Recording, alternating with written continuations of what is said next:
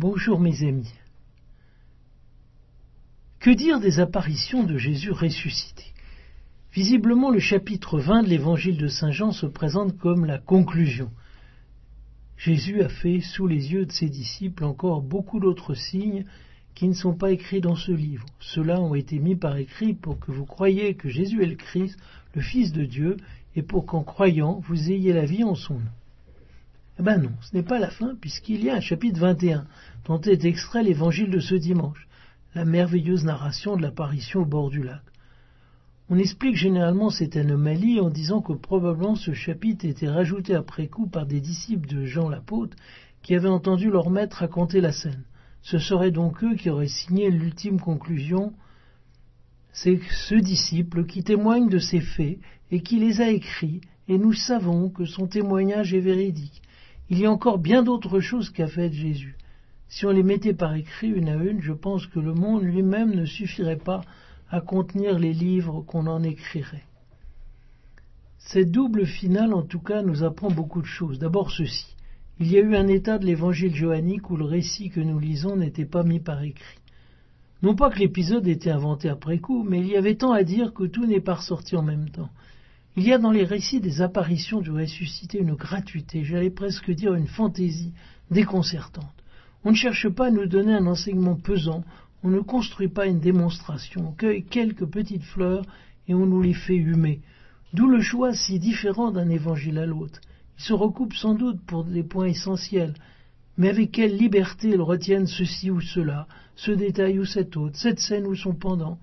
Même quand ils parlent du même épisode, on croit à chaque fois que c'est autre chose qu'ils nous racontent, et qu'ils en ont oublié une partie. Luc sait que les saintes femmes ont vu les anges près du tombeau. Mais curieusement, il n'a pas jugé bon de nous raconter l'apparition à Marie-Madeleine, qui en vaut pourtant la peine.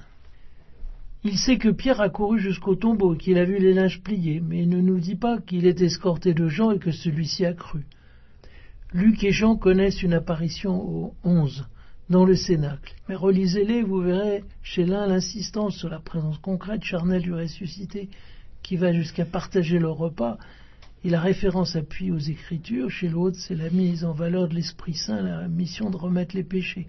Dans un cas, on ne mentionne pas l'absent, et dans l'autre, il faut attendre une semaine pour que Thomas réapparaisse, avec la péripétie qu'on connaît. Sans doute y a-t-il eu plus d'apparitions que celles qui nous sont rapportées. Ceux qui pensent que Jésus n'a pas pu ne pas apparaître à sa Sainte Mère ont toute l'attitude de supposer un épisode non consigné. Mais même ceux que nous connaissons relativement bien, parce que un ou deux évangélistes les mentionnent, laissent de vastes zones d'ombre. On ne cherche pas à tout nous dire. Jésus est là, il est vu, mais on ne le voit pas arriver. Il disparaît parfois, mais Saint Jean ne mentionne jamais son départ. S'il y eut forcément une chronologie des apparitions, elle est presque impossible à reconstituer. D'abord en Judée, puis en Galilée, puis à nouveau à Jérusalem, peut-être, mais on ne peut faire valoir de bons arguments ni dans un sens ni dans l'autre.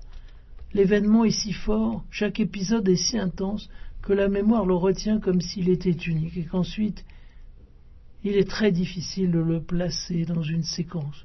Tout au plus essaie-t-on après coup de dénombrer.